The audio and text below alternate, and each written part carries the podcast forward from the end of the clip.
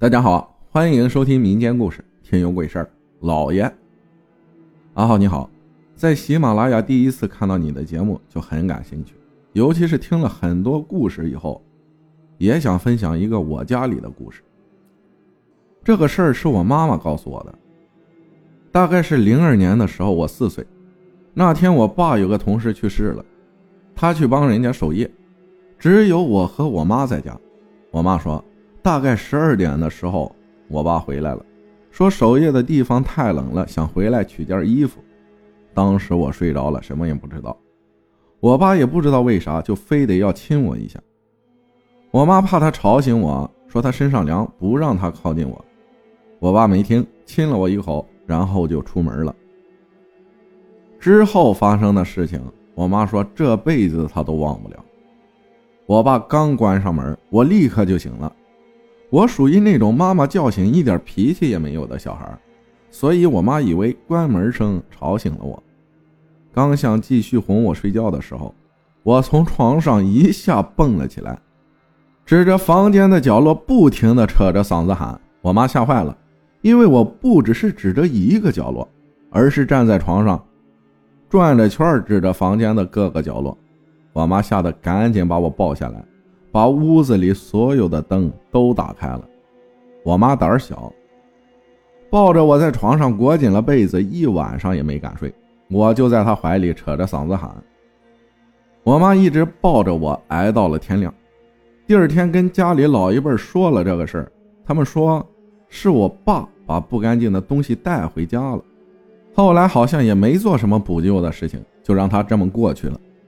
可能也是因为当时没做什么，所以导致我到现在啊胆子特别小，特别容易受到惊吓。我妈说小时候给叫叫就好了，但是没太当回事就这么过去了。直到发生另一件事情之前，我也不相信这个世界上有鬼魂这种东西。我接下来要说的事情，就是让我对于他有了改观。我们家和传统的中国家庭一样，过年都要和老人一起过年。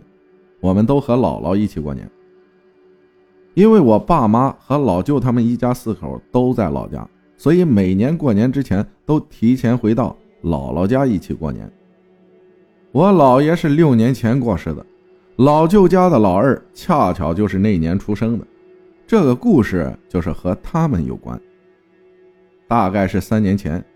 我爸妈和老舅他们一家四口一起回到姥姥家，本来刚开始都好好的，可当我舅家老二进屋以后，就开始不停的哭，哭的是撕心裂肺。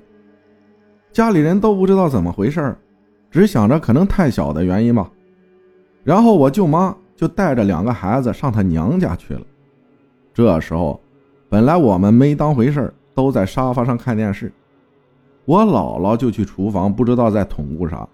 过了一会儿，姥姥叫我们说：“你们看，你爸是跟着你们回来了。”我凑到厨房门口去看，然后看到了这辈子忘不掉的场景。姥姥接了碗水，一双筷子直直的立在碗中间。我盯着看了半天，倒也没觉得害怕，就是觉得挺不可思议的。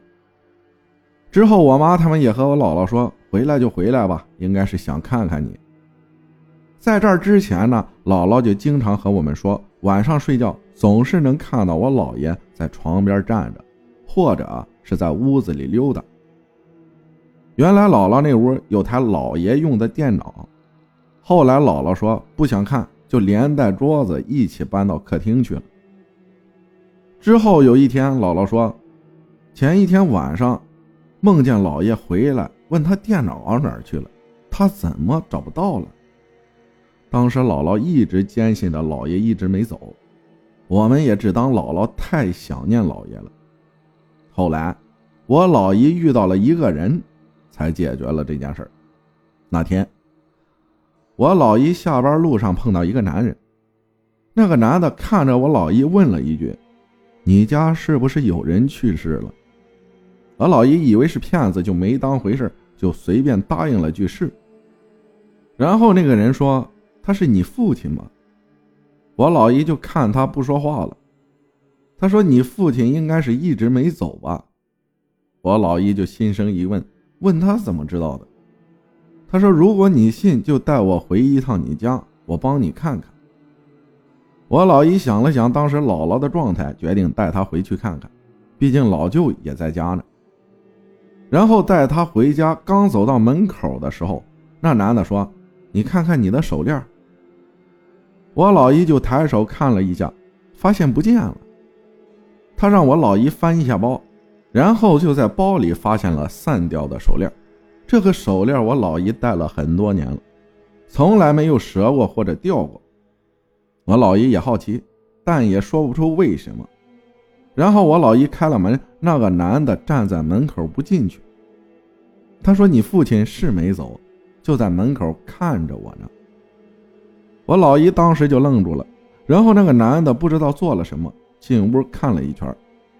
他说：“你父亲就附在这个上面。”他指的是姥姥家客厅落地窗上面挂着的一串装饰品上。那是当年装修时老爷强行要求装上的，然后就把那个装饰品拆下来扔掉了。他说：“没事了，以后你父亲就不会回来了。”说来也怪，从那以后，我姥姥再也没梦见过姥爷。听了这件事情以后，我就在想，应该是姥爷不放心姥姥自己一个人，所以才会经常回来看看。从那以后，家里所有人都相信了他的存在。感谢贺林分享的故事。我们这儿有一种说法，就是去帮人守夜，超过十点就不让回家了。尤其是家里有小孩的，就没小孩的还好，就但也十点之后也就不让回家了。嗯，如果强行回家，必须回头拍拍衣服，然后抽着烟回家。还有啥来着？我忘了。然后感谢大家的收听，我是阿浩，咱们下期再见。